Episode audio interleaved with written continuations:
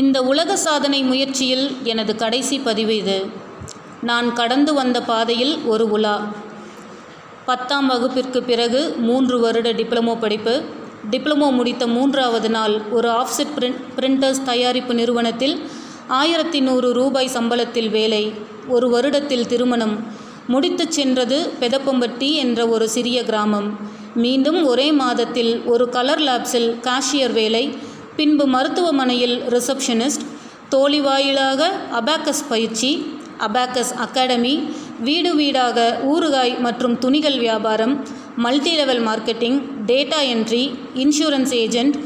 பகுதி நேர அபாக்கஸ் பயிற்றுனராக ஒரு பள்ளியில் மூன்று மாதம், அதே பள்ளியில் கணினி ஆசிரியையாக முழு நேர வேலை. எட்டு வருடங்கள் தொடர்ந்தது. அதற்குள் பிசிஏ, எம்சிஏ, பிஎட் படிப்பு முடிந்தது.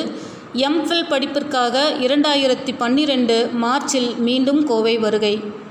அதற்காக இரண்டாயிரத்தி பதினொன்று டிசம்பரில் வேலை தேடும் படலம். ஐந்து நாட்கள் சாதாரண தேடல் அல்ல அது. தினமும் காலை ஒன்பது மணிக்கு எக்ஸலில் கிளம்பினால் ஒரு புறமாக இருக்கும் அனைத்து பள்ளிகளிலும் மூன்று மணி வரை ரெஸ்யூம் சமர்ப்பித்தேன்.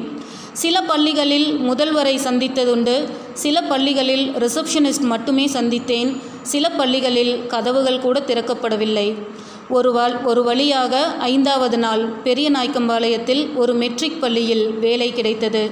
தினசரி ஐம்பது கிலோமீட்டர் டூ வீலரில் சென்று வர வேண்டும். பின்பு இரண்டாயிரத்தி பதிமூன்றில் டாப்ஸ் ஆசிரியையாக, அடுத்த வருடம் அகாடமிக் கோஆர்டினேட்டர், அடுத்த வருடம் எம்ஃபில் முடித்திருக்கிறேன். பிரின்ஸிபலாக பதவி உயர்வு. எந்த சூழ்நிலையிலும் வாய்ப்புகளை தவறவிட்டதில்லை.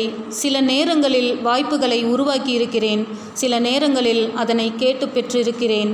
தெரியாது என்று நழுவியதில்லை, முடியாது என்று முடங்கியதில்லை. என்னை பொறுத்தவரை முடியாது என்பது முயலாதது. தோல்வி என்றால் பயம் எனக்கு. எனவே எப்பாடுபட்டாவது எடுத்த காரியங்களில் வெற்றி ப வெற்றியை பார்த்தாக வேண்டும் என்ற தீவிரம் உண்டு. புதிதாக வேலையை கண்டு பயப்படாதீர்கள். பிறக்கும்போது உங்கள் பெயர் கூட உங்களுக்கு தெரியாது. இன்று என்னென்ன தெரியும் என்று எண்ணி பாருங்கள். புதிதாய் கற்றுக்கொள்ள புத்துணர்ச்சி கொள்ளுங்கள். எப்போதுமே பணத்திற்கு முக்கியத்துவம் கொடுக்காதீர்கள். எடுத்து எந்த காரியம் என்றாலும் ஆத்மார்த்தமாக முழு மனதாக ரசித்து செய்தால் அதற்குண்டான பலன் தானாகவே வந்தடையும்.